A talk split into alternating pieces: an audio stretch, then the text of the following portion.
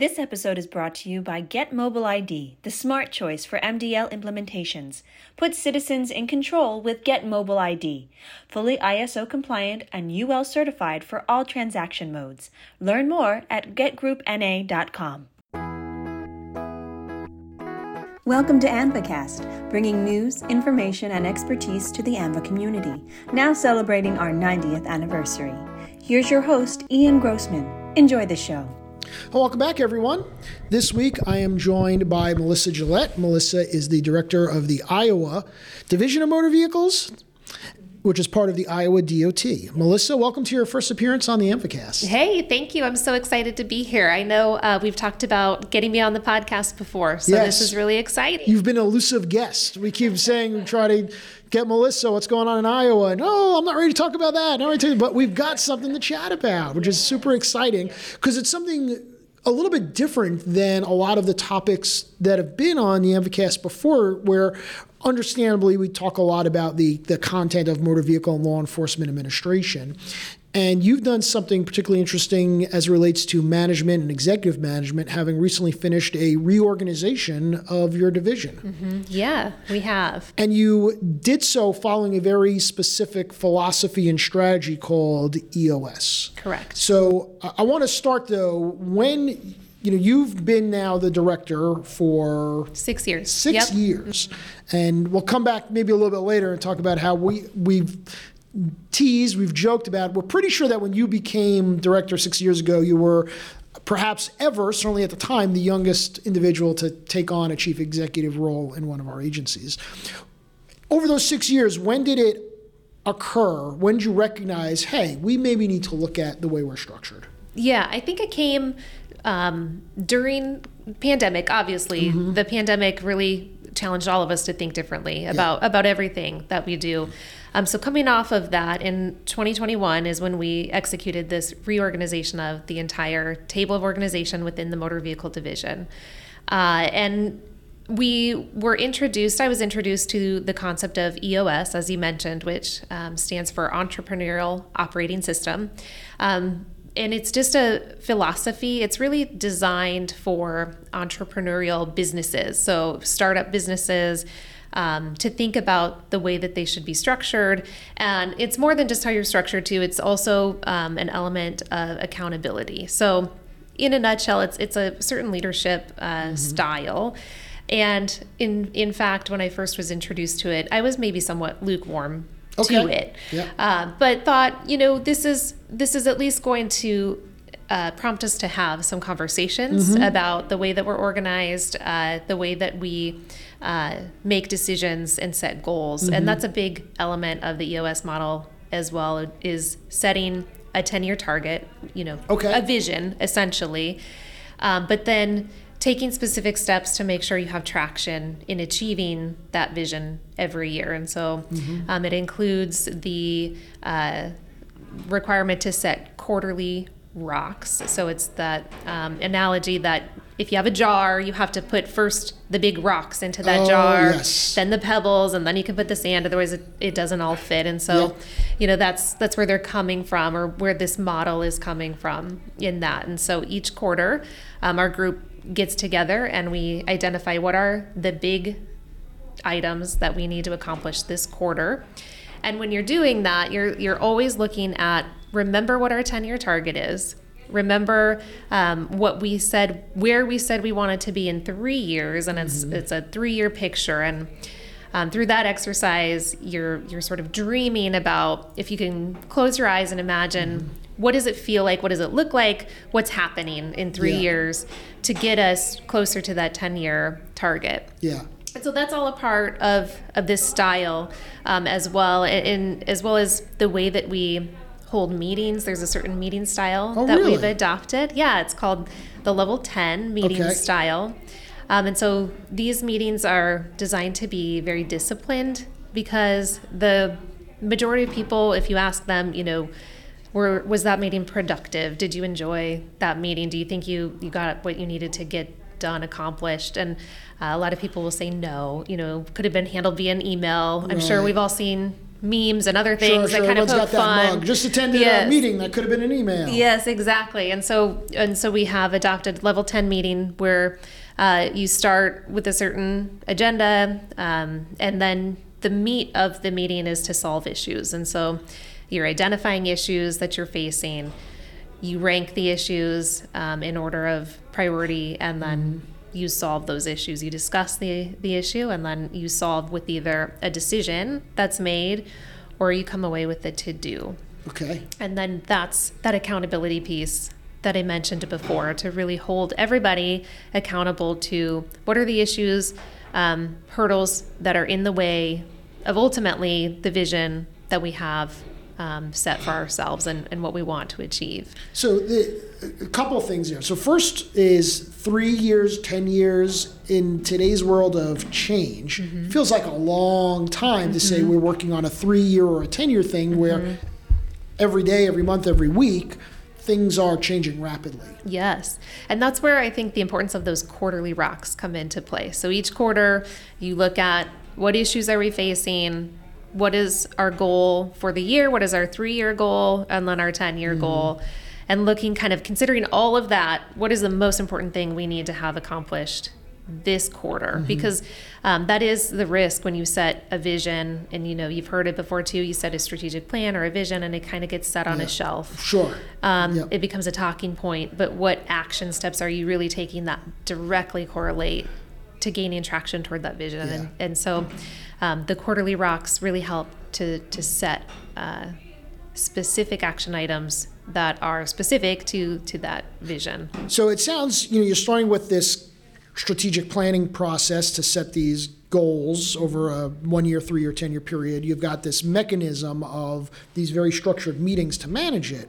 When did it lead into the idea that we may not be organized and structured in a way to best reach those one, three, 10 year goals? So as we were going through this process, and we actually had a consultant helping us at the beginning um, to think about and, and challenge us to think about different ways to organize ourselves, um, to have what is our vision, what are we trying to achieve, and what action steps should we be taking to get there? How are we going to set all of this up? Uh, so as we went through that process, uh, the EOS model also has uh, an area designed for how to um, organize people, and um, there there are a whole list of elements in there, including you know getting people in the right seat. So the right person who shares your values, um, who wants to uh, help achieve the vision that you have, and then in the right seat to be able to contribute in the best way Okay. to doing that. And uh, we looked uh, at different models. Um, we looked at the way different states are organized, different businesses in the private sector. And um, one thing we came away with, and, and ultimately how we ended up restructuring our division, is that traditionally we've we had been organized by topic area. So driver services, motor carrier services, vehicle services, and all of the activities that were occurring within each of those topic areas were handled by a team or a bureau or a unit, whatever the term. I'd say that's probably a fairly typical setup as we look across our member agencies. Um, but but and I think part of the challenge that I was looking at at the time that we were facing um, this was we have a lot of systems uh, that that require a lot of maintenance and project management. So when we need to enhance a system or in, incorporate a change into a system, the skill set needed to be able to manage the facilitation of that change or enhancement in from a systems thinking perspective. Um, and then there's also the policy element to ensuring that that ultimately the way that we implement that is compliant. Yep. Um, and it also then achieves the customer service vision that that we have and that we've set for ourselves in improving that customer experience. And so all of that helped us to sort what are the different functions that occur within these topic areas. And so ultimately, we went through a restructuring where we are now organized by function. So we have uh, a customer services bureau, which is more front facing. Um, so you can imagine it's all of the uh, personnel and the teams that have interactions directly with customers. So we have in Iowa, we have our driver's license service centers. Um, they're in, in the bulk of that bureau. We have a vehicle services team and we have a motor carrier services team. And so instead of having three separate teams where they're interacting with customers in different silos of the organization, they're now all in one bureau together. And so they're offering different services, so driver versus vehicle versus motor carrier, but they have the same management, they're under the same expectations and standards in terms of what do we expect from these teams when it comes to customer experience? How do we interact with customers? How do we share information um, via public materials, web pages, social media content, etc. Um, so they're all organized together. So that's a function is our customer services, and then we also have uh, then of course a back office function, and in here we have our teams that manage our IT systems uh, the vendors and contractors that we do business with in relation to those systems. Uh, we have our records management um, teams that uh, span across driver, vehicle, and So motor the carrier. same team, the same records management team is handling the records, whether it's a driver record, a vehicle record, motor carrier record. It's the same team that's doing all of that. Yes, and within those teams, we might have individuals who specialize in one area Okay. versus another, but the management um, is over all of, all of Got it. it. Okay.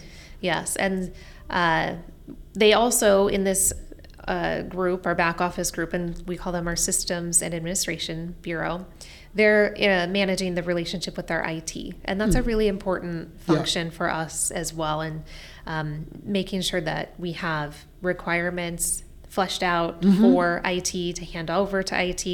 We have the user acceptance testing. That's a really important component of uh, maintaining the integrity of our systems. Mm-hmm. So that's all housed in in this group as well. Okay. And then we have our what we call our Central Programs Bureau, um, and that's managed by Daniel Ye. I know a lot of people know Daniel, yeah, so shout yep, out to Daniel. Nice. Um, and here we also so we have our driver program, Mm-hmm. um, vehicle program, and motor carrier program management. Yeah. And so their role, their function, uh, is again spanning all three of those to take a look at what are the compliance requirements that we're facing, um, policy, what are the program elements that we need to be aware of. A, a huge um, component of their role would be our external relationships with our federal partners, industry, Yep. um, associations, and groups. Okay. So walk me through. Well, let's use something as an example. Um, something like CDL. Maybe traditionally, if it was all in the driver's bureau, somebody who's responsible for all things CDL can understand what they have to talk to FMCSA about, where you have to be compliant, what we need to do on the, the systems, whether it's CDLIS or something else, and how we're dealing with the customer that might be applying at the counter for CDL. And now you've got the one group that Daniel leads might be dealing with FMCSA and figuring out what are the rules. Mm-hmm. You have your systems group figuring out what what version of CDLIS do we need to be on to be compliant with the new rules. And then you've got your public facing group dealing with the customer, perhaps testing sits there as well, examiners, I, you know, I don't know, dealing with the CDL testing process. So if that's the case, how do you, from a management perspective, now they're in these different groups, ensure that they're working in sync to other to each other, and who who at the end of the day owns the decision Yes. on how we're going to go forward with, say, something related to a, a CDL strategy? Yes, I love that. So that's a great example. Um, and like you said, so there are different functions that span all of that. And so what it requires is collaboration. And that's what uh, we've seen in terms of just a difference in our culture, I would say, um, from our previous structure to the structure we have now is a culture that's very focused on collaboration. Uh, we do talk about that often in terms of who needs to be in the room. Here Yep. are here's the decision point that we need to make, or here's the um, improvement or uh, problem that we're facing. Who who needs to be in the room to have a discussion about that? Is there a systems element to that? Is there a customer facing element to that? And, and is there a program or compliance aspect to that?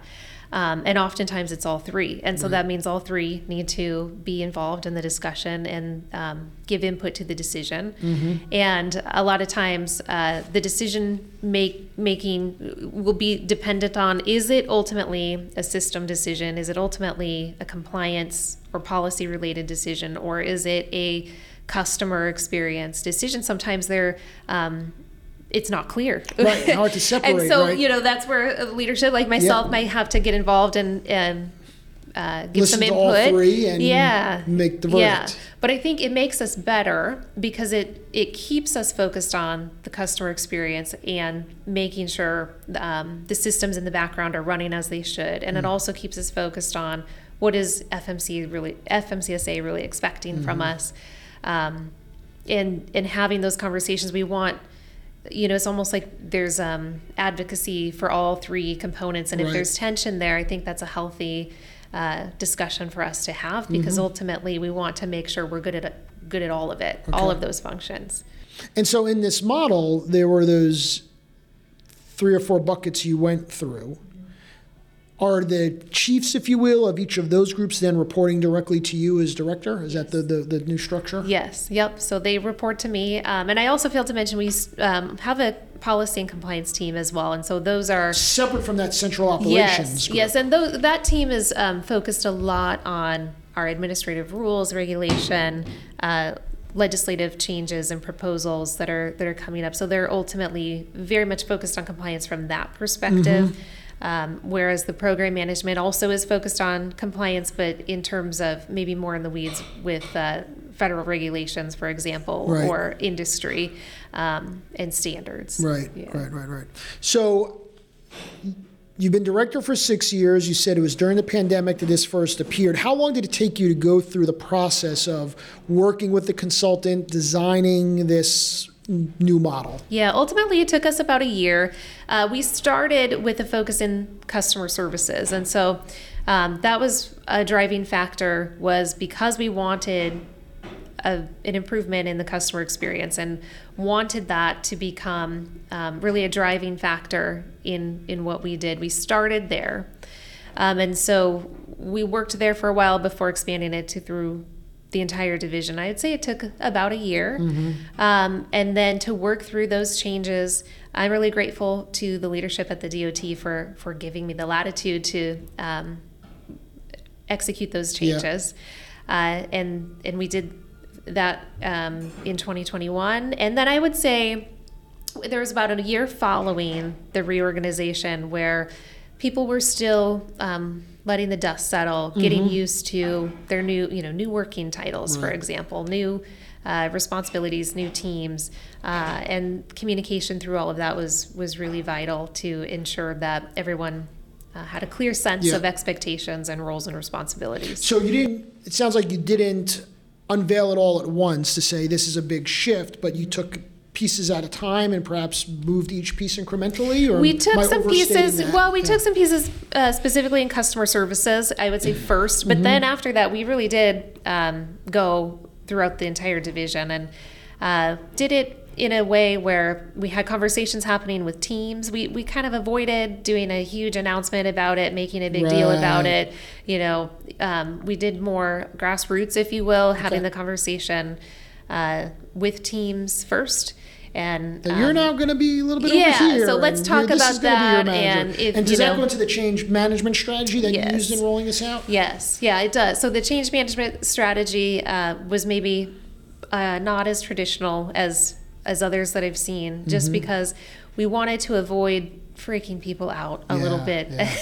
as much as we could. Big change, And yeah. so it started with conversations. Let's have a conversation with the teams. If you know if this is your focus area, and it's divided by function, let's talk about what questions are coming up with that. Let's let's talk through that together. Um, and then by the time those conversations were happening, we got to a point where everyone knew about it. Everyone um, had an opportunity to give feedback, ask questions, and then we really kind of unveiled. Okay, this is the final result. Yeah. This is what it looks like now. How big was it's about feedback? How big was the group that you brought in Mm-hmm. To help create the new structure? it was my leadership team. So there were a handful of us, probably five or six of us working with the consultant at Mm-hmm. the time. Mhm. And did you have any process of early employee feedback as you were thinking about the structure, or was it, hey, we've we've done this, this is baked, and let's let's go? Yeah, we did get feedback early on, uh, again, through those conversations. I really um, wanted to push those conversations, not coming from me as the director of this is what we're going to do, like it or not. It's a big change, let's go. Um, definitely having the conversations through the team supervisors. And so we brought that group in first. Um, we did have some surveys along the way, and but the surveys were geared more toward um, do you have clarity in what your new role is, hmm. what the, the function um, of your team is? So it's really feedback for the change management mm-hmm. process. How are we doing mm-hmm. explaining the changes? Mm-hmm. right. You mentioned earlier that you were lukewarm to this when you first at the outset. Yes. Where did it change for you? What was the moment that you said, "Okay, I I could see this as a better future than where we're at"? Yes, I think it changed for me in two ways. One, through holding the level 10 meetings, which I mentioned before. Um, I had suffered through many meetings, I, I would say, you know, in my career. Sure. And so I was willing to give any new format a shot. It was worth a shot. Can't be any worse. Um, but the accountability element of that is really what started to turn me toward um, warming up to it. It- Because every meeting we would walk away with a list of to dos. Um, and I could see how those to dos related to where we were trying to uh, get in terms of our 10 year target, our vision. Um, and I could see then that people were starting to absorb that and latch onto that. And now, so our 10 year target, I failed to mention, our 10 year target is to be a role model in government services nationwide. And AAMVA has a really big component of that because that is how we know whether or not we're achieving success uh, is because we look to AAMVA, we look to other states, what's going on, how do we measure up, um, and it's a in, it's a difference. We don't we're not saying we want to be the best. That's not the terminology that we use. Okay. It's that we want to be a role model, which Yeah. means we know we're successful if others are asking us, how did you do that? We're interested in that. We think that's a good idea. You know, they may or may not model what we're doing exactly to a T, but if we can help inspire thought and change for improvement, even if they do it slightly different, uh, then that's a win. And that's what we're that's what we're going for is to be a role model. Well, I think it's uh, definitely a step in that direction. And one of the reasons why I think you'll get more interest as people listen to this is something you and I have talked about offline, I've talked about with other guests. The, the idea of looking at it as function ties into this ongoing conversation in the AAMVA community about that division of drivers, vehicle, in your case, motor carriers or law enforcement. You know, what had been these stovepipe silos for decades in our community, more than ever are being challenged and frankly crumbling because the work we're doing is changing in a way where what is a driver issue and what is a vehicle issue really is harder and harder to separate. Did you fi- was that becoming even more evident as you went through the process, or am I just asking you a question to try to fulfill my own narrative, which is, as other podcast guests will tell you, something we do. No, that is what we find. And again, going back to the customer experience, and I know Yeah. in the AAMVA community, we've Yeah. had the con- or the pop up um, classroom on contact centers. It's Yeah. it's definitely something that everyone's taking a look at in terms of what are the expectations from a customer service perspective, Mm-hmm. and that's where it started for us um, because we found when we were talking about customer service in one area, why not apply that to another? Because when you back up and zoom out to the 10,000 foot level, at the end of the day, we're trying to, to make government more accessible to people, easier to Sure. understand, mm-hmm. easier to navigate. And if that's true, then that applies across the board. It's not just in certain transactions. We want that across the board. And I know even other uh, states are looking at combining services um, that are have been traditionally siloed in different agencies. And maybe is there an opportunity to change that in um, the name of customer experience and convenience. Um, but anyway, going back to your Yeah. question, um, we did find that the silos, um, because of those reasons, because the, the the goals that we had transcend across the topic area. So even going to you know the way that we manage systems and contracts with vendors, we we wanted consistency in how we do that. It doesn't matter if it's a system that's designed for our motor carrier customer service team or a system that's designed um, for a driver's licensing system. Mm-hmm. We want the way that we manage that, the way um, that we interact with the vendor, and um, sort of that back office, maybe procurement aspects to that, uh, to be consistent across the board. Mm-hmm. And mm. so it really helped us focus on how do we get good at those functions, um, regardless of what the topic oh, is. Interesting. So, did the staff at large think you guys had lost it a little bit when you first came out with these changes? I, I would say there were there was a mixed bag of reactions. Yeah. So, some some probably yes, maybe even still think this is you know not the way it used to be. Well, you know, it's, sure. it's habits are hard to break, and yeah. I think that's another aspect. You know, when we go to the customer service world, I keep going back to that, but habits are really hard to change. And when uh, you think about even just how people are used to saying the things that they say, mm-hmm. the the phrases that they use. Mm. It's human nature to go back to that habit. So recognizing that habits die hard. Uh, yeah, there there was uh, some maybe some grieving uh, process that needed to occur, um, but overall, uh, this is working really well, and I think are you starting to get that feedback now? Yes, maybe I do like get you, that people that were lukewarm at first. Yes, yeah, you know, and it's so um, fun for me to see the types of questions that I'm seeing, you know, staff mm-hmm. have with each other, and in, in terms of, you know, if um, this is the discussion, we need to pull in this aspect and this aspect, which means they're working cross divisional. You know, mm-hmm. so that's I think the best part about yeah. all of this is seeing that collaboration occur across the division and um, we're not siloed by topic anymore. We, yeah. we are a more, more cohesive group um, that's focused on our 10 year target of being the role model and then mm-hmm. focused individually um, on the function that I have, you know, as a team member to contribute yeah. to our success in that. So, as a role model, if folks were to call you, you probably have some key lessons learned. Uh, in terms of lessons learned with where somebody might want to start because there's probably lessons deep throughout the process but if somebody's going huh this is interesting where would somebody begin? Yeah i would say you begin by taking an inventory of uh, the functions that exist. Like what are our obligations? What obligations do we have? Let's not lose sight of something because i would say a lesson learned would be as we were going through it there were things that maybe slipped through the cracks in terms mm-hmm. of wait a second so and so used to do this specific responsibility it, and it actually uncovered you know why in the world were they assigned to do that well it just over time as things happen as mm-hmm. they evolved you know so and so knew they had the knowledge of how to do that process they um, you know used to work over here and then their career took them over here so they just took the process with them and the responsibilities with them um, and so we had to work through things as they came up as you know we thought we had it right we were all um, situated and then oh we forgot there's a whole process over here that somebody used to take care of now it's mm-hmm. come up and we have to figure out what home does it have where should this reside and yep. so i would say my advice would be try to capture all of that at the beginning so that you're not having to scramble after the fact like like we did. But again, I would say that's um, another piece of advice: be be prepared to find those things yeah. where you know those responsibilities were just assigned to somebody for those nuanced reasons, um, and then welcome that. So we embrace that of okay.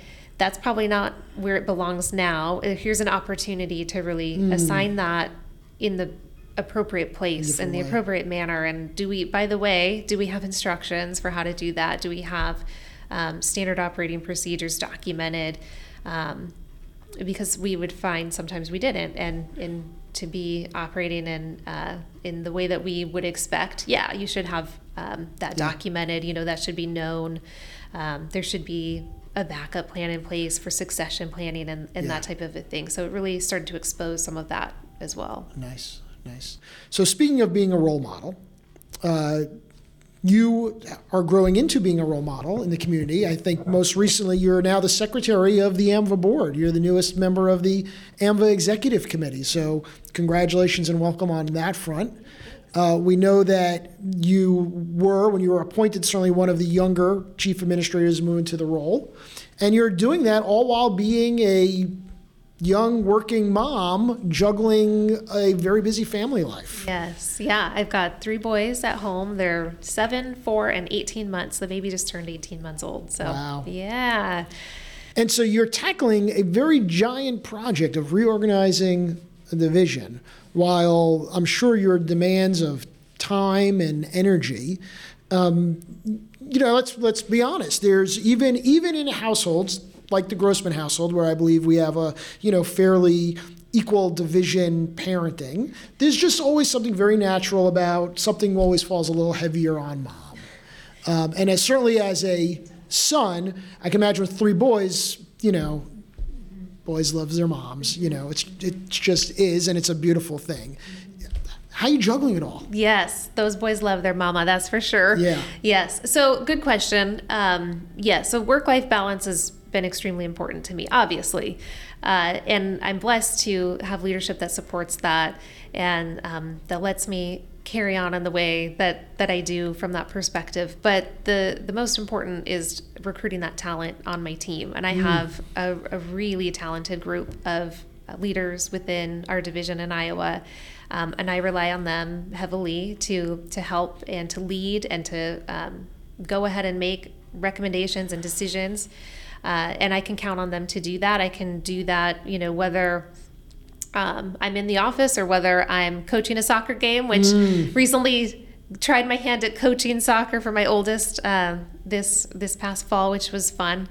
Uh, but yeah, and that's that's a great thing is you, I'm accessible from anywhere. I can take a phone call, shoot me a text. Um, so that work life balance is is really important. But it's but it's a lot. Um, Yeah. You know, it's it's a lot, and so you have to find those pockets of time in the day that you can work. Maybe. Um, you know, in the mornings I start early, in the evenings you you go after bedtime for a little while, but uh, you find what what works and you find that rhythm. Yeah, and I think that's something that is being embraced more and more. The you know, it's on one hand, it's that unconventional scheduling, and people go, "Oh my gosh, you shouldn't have to answer emails at ten o'clock at night." But it's a trade-off of the flexibility of, yeah, but I could go coach the three o'clock soccer game. Right. I'm not wed to my desk at the office. I'm not, you know, handcuffed. to can't leave. And so it's a trade-off that that you make to have that flexibility. Yes, exactly right. Yep. Is Coach Melissa and the demeanor of Coach Melissa similar to Director Gillett at the Iowa DMV? Actually, yeah, there are a lot of parallels, I think, between coaching and leading. Uh, so my team, as my team knows very well, super competitive um, when it comes to really anything. but coaching for sure, uh, and uh, you know, I think what I learned in coaching soccer, and these are, this is a team of uh, six and seven year olds, I think, first and second grade, uh, is that you have to um, find what people like to do. Same with same with the kids, and I feel like there's a parallel to that in terms of going back to that concept of right person in the right seat in your organization.